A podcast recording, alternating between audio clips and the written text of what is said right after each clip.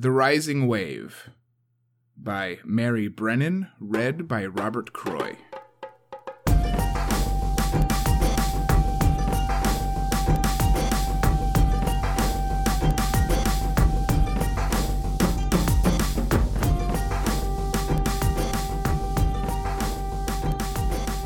Meanwhile, in the northernmost mountains of Rokugan,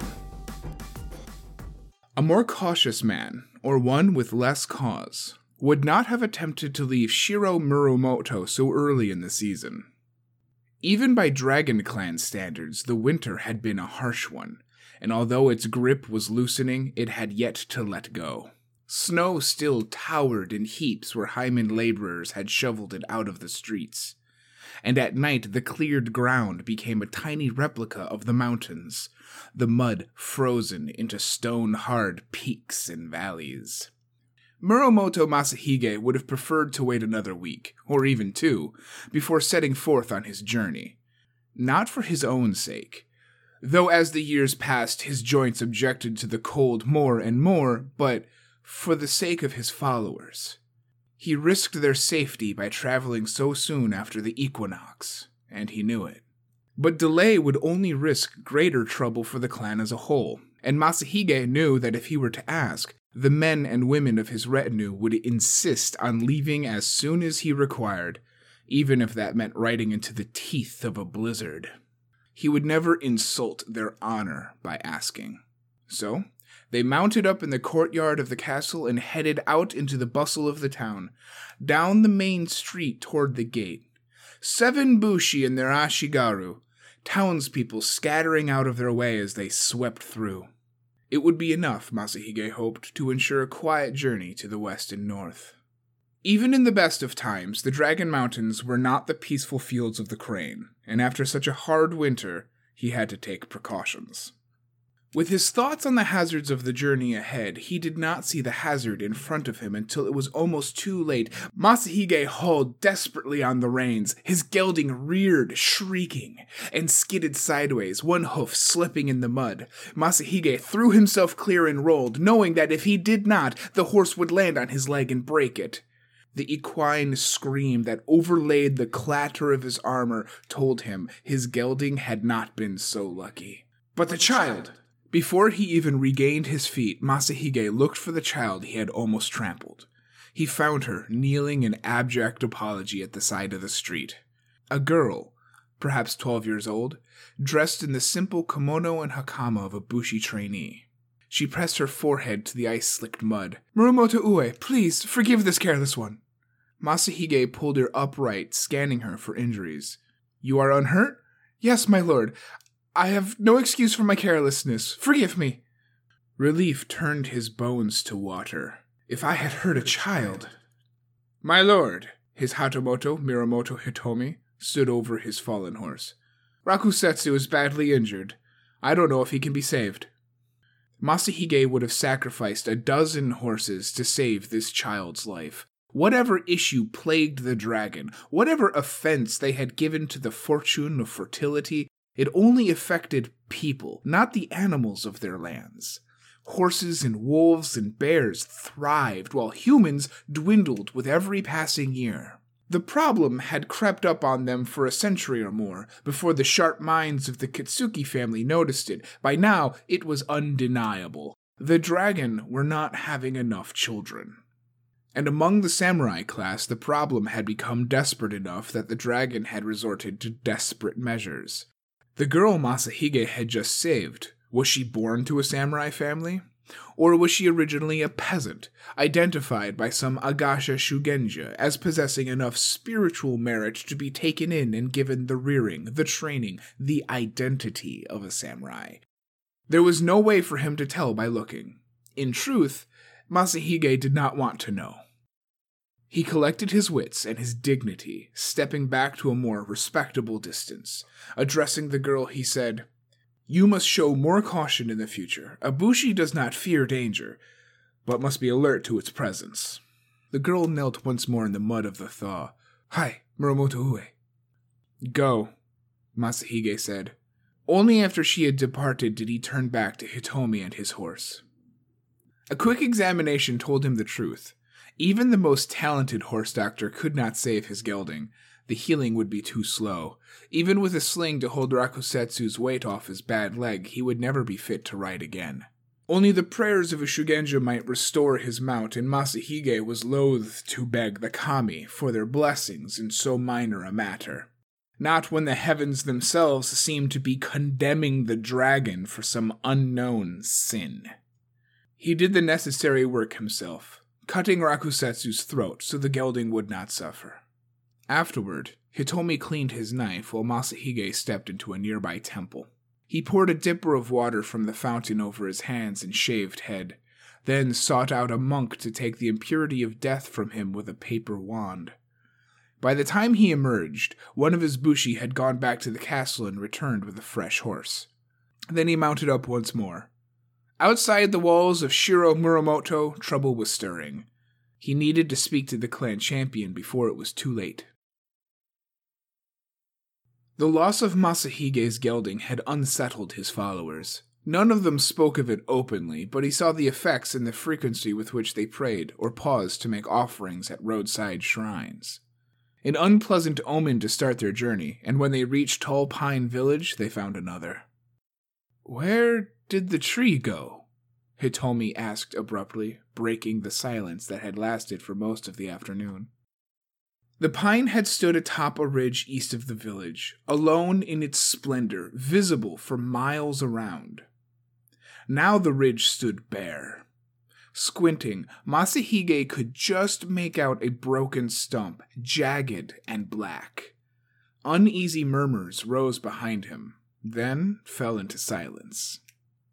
They passed the remnants of the tree not long before sunset.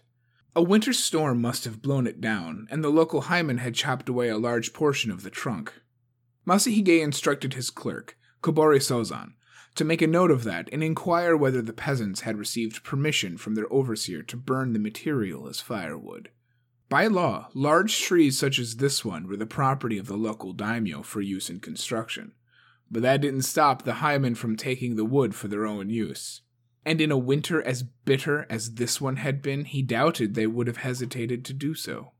Tall Pine Village was a small place, significant only because it served as a way station for travelers.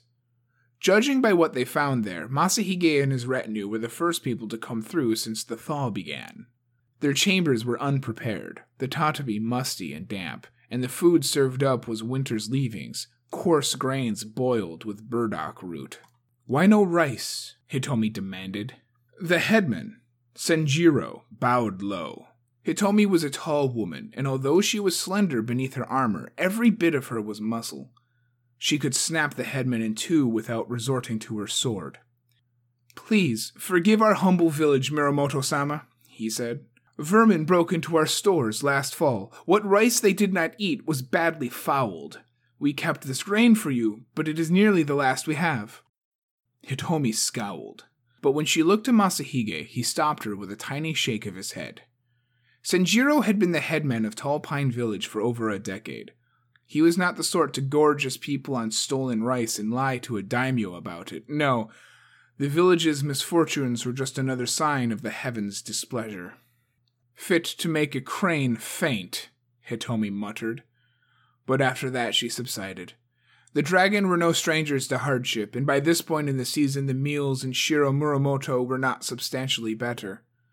Only with the thaw would things improve. The thaw and the favor of Tengoku. Masahige could only hope to hasten one of them. In so small a village, with the weather still so bitter, there was little in the way of diversion after the meal ended. His bushi sat shoulder to shoulder around the brazier, keeping the heat within the ring of their bodies and talking quietly among themselves. Masahige slipped outside to deal with necessities, watching his breath fog the air in the moonlight. In the softer lands to the south, cherry blossoms would already be blooming. The cold, still air carried sound with perfect clarity. Not far away, in the hut where Senjiro's wife, Yuki, had prepared their meal, he heard a woman's voice murmuring. Shoshi Nikie, Shoshi Nikie, Shoshi Nikie. Masahige's blood ran colder than the wind. Devotion to the little teacher, or, if written with a different character, absolute trust in the little teacher. It was the mantra of the Perfect Land sect. The Perfect Land, here in Tall Pine Village. The sect had flourished for years in the hinterlands of dragon territory, in the villages too small to have names. So small they were lucky if they saw a monk from the Brotherhood of Shinsei twice a year. People living in those isolated valleys developed many strange customs, and they gladly latched on to a theology that told them they did not have to learn any difficult practices or cultivate merit within themselves. They only had to call on Shinsei, the little teacher, to be freed from the cycle of rebirth. Of course, it appealed to peasants, who lacked the time and education to devote themselves to the requirements of the Brotherhood. Three simple words in Shinsei would save them the practice was controversial at best. The Phoenix had outlawed the Kie entirely, visiting harsh punishments on anyone, monk or peasant or even samurai, found chanting the phrase. They said it was heresy, a false path, not a genuine route to enlightenment. Masahige was no religious scholar. He understood very little of the theological debate over the Kie and its efficacy, or lack thereof. He knew only that followers of the Perfect Land sect had grown more vocal in recent years, and more violent.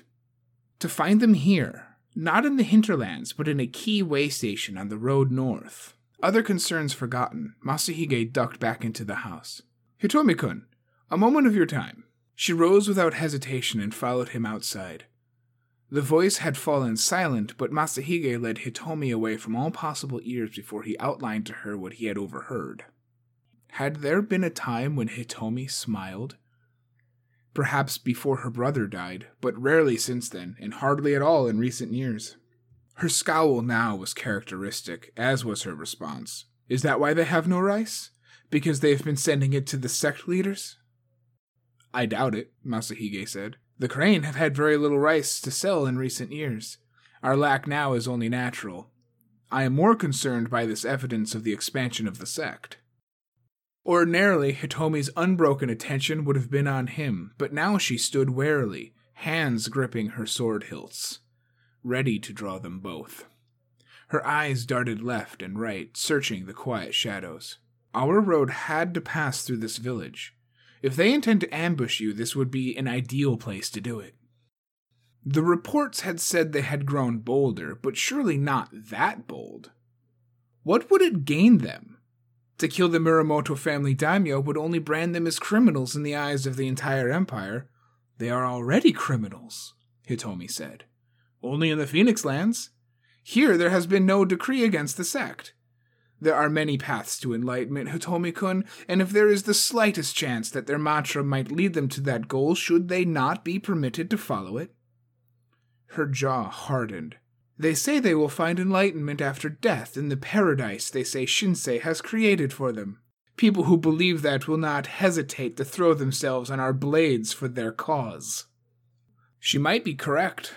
The last reports he'd received before winter set in had hinted that the followers of the sect were arming themselves. That, more than hungry wolves or the usual late winter bandits, was why he had ordered his party to travel in armor. The leaders of the perfect land said the world had entered the age of declining virtue, and that samurai were to blame for the empire's many ills. Such words walked close to the border of treason, or even crossed it. Masahige took a deep breath, feeling the frigid air bite into him. What course would you advise, Hitomi kun? She answered without hesitation. Stop the sect from taking root here, Mirumoto Ue. We'll gather all the heimin together and question them until we know how many adherents there are. Then make an example of them, to show others what fate awaits them down that road. Seven Bushi and their Ashigaru. They could do as Hitomi said. Leading military expeditions into the crevices of the mountains was nearly impossible, but here the problem was easy to reach. Easy to reach, and difficult to solve. Following Hitomi's advice might very well precipitate exactly the kind of widespread armed conflict he hoped to avoid. But not following her advice, what price might the dragon pay in future days? What price might the Empire pay? Masahige's jaw tightened. He imagined his own son kneeling alongside Sanjiro and Yuki, head bent to the strike of the blade. A decision now would be premature, he said at last. I already intended to take this matter up with the clan champion. I will report the situation in Tall Pine Village to him and see what course of action he favors. Hitomi didn't like it, he knew. She always wanted swift action, even if the cost would be high. But her discipline was stronger than her anger. She bowed and murmured, As you say, my lord, I will have the horses ready at first light tomorrow, and we will keep watch tonight. Masahige would never be presumptuous enough to question the wisdom of his clan's divine founder. The kami, Togashi, had valued solitude, a trait shared by all of his successors, and there was no better place to find it than in the forbidding peaks of northern dragon territory, the fringes of the range known as the Great Wall of the North. If it made conferring with the clan champion difficult at the best of times, well, no doubt there were good reasons for that, ones beyond Masahige's own ken. At least the road was always clear for him.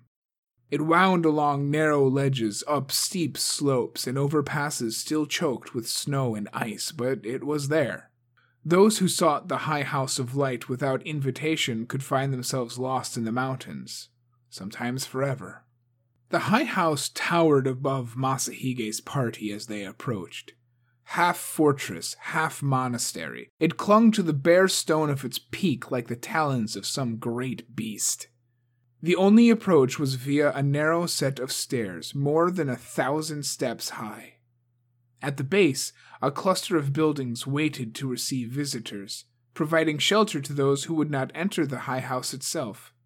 Silent acolytes, children in the simple robes of those training to join the Ise Zumi, took the reins of their horses. Masahige climbed the stairs alone, leaving the rest behind, even Hitomi. Over his shoulder, he carried the satchel with the clerk's reports, ready to deliver into the appropriate hands.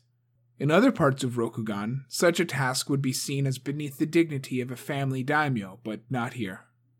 Someone waited for him at the top of the steps, an unmoving figure who did not so much as shift his weight while Masahige made his steady way upward. He was recognizable, even at a distance. Even among the Ise Zumi, few would show themselves in public wearing short green dyed jinbei trousers, and nothing more. But Togashi Mitsu was exceptional even within his order. While samurai throughout the empire would adopt children if they had no suitable heirs of their own lineage, the leadership of the dragon had always passed to the most talented monk of the Ise Zumi, regardless of the monk's origin. The boy, So, had been an acolyte at Fukurokujin Seido, a foundling left there by unknown parents when the clan champion had found him. Now, So had become Togashi Mitsu, heir to the dragon. Most heirs would dress in fine kimono or armor, but Mitsu's sole decoration was his tattoos, which his near nakedness put on glorious display. They wreathed his torso and arms and even his lower legs. Monkeys and crows, centipedes and dragonflies, a great crab across his chest and a tiger across his back, and the head of a dragon arching up his neck and over his shaved scalp. All the work of Togashi Gaijutsu, the greatest tattooing master among the Ise Zumi. Winter had sapped Masahige's conditioning. He had to concentrate not to visibly gasp for breath as he greeted the clan's heir. I have come to request an audience with Togashi Ue. Of course, Mitsu said. The High House was never surprised by Masahige's arrival. I am to take you to meet with him as soon as you are ready. I hope that's a good omen. Even a family daimyo often had to wait to speak with his clan champion. Masahige surrendered his satchel to an Ise Zumi waiting inside the gate. A woman new enough to the order that she only had two tattoos gracing her bare arms a snake and a butterfly. Then he followed Mitsu into the High House of Light. Unlike most castles in Rokugan, its fortifications did not consist of stout walls and deep moats. The mountains were the first line of defense and the strange forces that so often hid the road were the second. Anyone who overcame those and still wished to assault the High House faced a choice between that narrow staircase and the sheer cliffs of the peak. Where another clan champion's capital would have archers' towers, the High House had shrines and meditation halls. Where other families had armories and barracks for Ashigaru, the Togashi had the Ise Zumi with their strange abilities. An atmosphere of serenity pervaded the place. Serenity and something else. An otherworldly touch that lingered in the small hairs on the back of Masahige's neck. He bathed quickly, grateful to shed his armor, which felt so out of place in this monastic setting. When he finished, he dressed in the much simpler kimono and hakama provided for him. The wind cut like knives through the thin fabric but he set that aside, focusing on his task. Togashi Yokuni, champion of the Dragon Clan, did not receive Masahige in a grand hall. Instead, he sat on a bare platform atop one of the precipitous drops that served the High House of Light for an outer wall.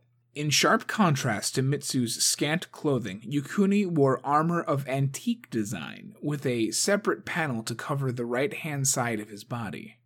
Masahige had never seen him without that armor, including the helmet and the mempo that covered his face.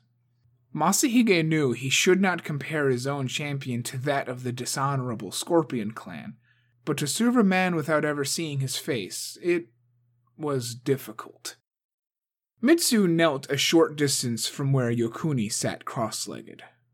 Masahige bowed low, touching his forehead to the stone while the mountain air slid like ice over his bare scalp.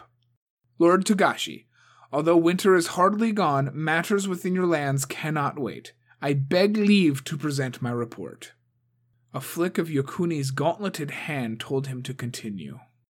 Like a man composing an ink painting, Masahige laid out the vital strokes, leaving the finer details for later considerations the harshness of the winter, and the looming shadow of the lion aggression to the south, the continuing failure of dragon births, the danger posed by the Perfect Land sect, forces pressing in on all sides, threatening to crush the clan between them. Togashi Ue, Masahige said, we must reach beyond our own borders and form an alliance with the Phoenix. Separately, each of our clans is easy prey for the lion, but together we may yet resist them. Furthermore, our own efforts to solve the mystery of our decline have come to naught. Of all the clans, the Phoenix are the most likely to have the wisdom necessary to aid us. But they will not do so unless we make concessions, and there we have only two real choices. The first would be to break with the unicorn. The Isawa remain suspicious as ever of the Iuchi meishodo techniques and other heretical ways. They would be glad to see us close our western border. But we benefit from the unicorn's military strength, and more importantly, without the marriage alliances we have formed, without the children those widows and widowers bring into our ranks, we would be gambling our entire future on the hope that the Phoenix can find the solution to our problem. He paused. Even a family daimyo could not stare his champion in the eye, but he searched every tiny shift of Yokuni's body language for a hint of the man's thoughts. The armor defeated him. It made Yokuni as inscrutable as the stone beneath him. Masahige had no choice but to go on. The second possibility is that we take action against the Perfect Land sect, as the Phoenix have been urging for years. If we can root out that heresy, if you judge it to be heresy indeed, my lord, I am certain that Shiba Ujimitsu Dono would consider it a great sign of friendship to his clan. Yokuni spoke at last. When the grain falls before it is ripe, the harvest is poor, and famine follows. Did he mean that the time for action had not yet come? Masahige had years of experience with his clan champion and still struggled to interpret Yokuni's cryptic responses. This time, however, he thought the meaning was clear. No samurai should fear death, but each life lost was the clan's strength sapped at a time when they could ill afford it. Yes, the cost would be high. Carrying war into our own valleys is difficult, and any strike against the sect is likely to spur rebellions in response. But there is another possibility. He bowed once more to Yokuni. Togashi Ue, I have heard stories of an Ise Zumi with a gift that might spare us the pain and waste of bloodshed. They say that when Togashi Kazue san speaks to a man, her words make their way into his mind until he can think of nothing else, and he loses all will to fight. If this is true, she could neutralize the leaders of the sect, taking away the central force that makes them so potent a threat. With them gone, our chances of returning their followers to the true path of Shinsei, by some means other than the sword, would be much higher. Mitsu spoke up, without any signal from Yokuni that Masahige could see. Kazue-san's ability is not a thing to use lightly, Mirumoto Ue. Death only destroys the body, and those who fall in service to the heavens better their karma for the next life. But to interfere with the mind, that is another matter. I do not suggest it lightly, Masahige said. Despite his control, the words came out sharp and hard. Were it a handful of lives against a handful of minds, I would not hesitate to draw my sword, but our clan's survival hangs in the balance. What are a few heretics and rebels against that? What is a single child against that? Masahige turned away from the monk, pressing his forehead to the stone once more in supplication. Too often it was like this, Masahige bowing beneath the weight of his troubles, the decisions he lacked the authority to make, while Yokuni, who possessed the authority, sat in silent contemplation, and around them the world drifted ever closer to the brink of disaster. Please, Togashi Ue, Masahige said in the strongest voice he could muster. I beg you to lend me the assistance of Togashi Kazue san. With her we may yet avoid a slaughter. The rush of the wind was his only answer and then the rattling of armor shifting. Masahige looked up, alive with hope, but to his horror, he saw that Yokuni had gone rigid, his head thrown back, his body trembling within the ancient armor. Be calm, Mitsu stopped him with an outflung hand. There is nothing to fear, he is in the grip of a vision, nothing more. Masahige knew that the champions of the dragon had inherited some measure of their kami's foresight, but he had never seen it strike home. He waited, fists clenched, hardly breathing.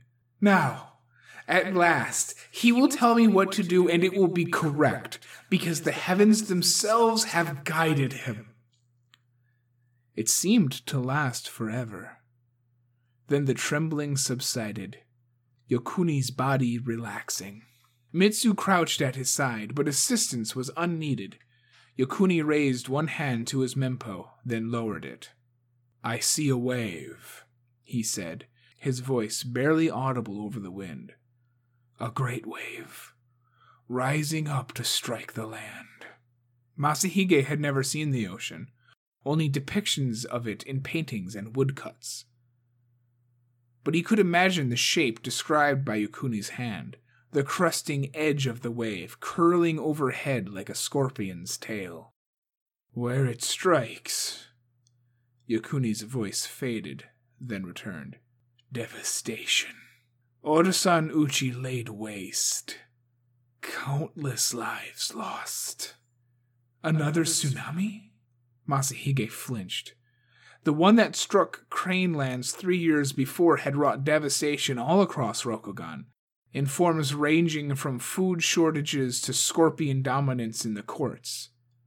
The imperial capital had been spared the brunt of it, but might not be so lucky a second time. I will send a messenger to Kitsuki Yaruma san immediately, Masahige said. He will warn the Emperor. But Yokuni shook his head and went on. Stripped by the wave, the wasteland becomes a battlefield.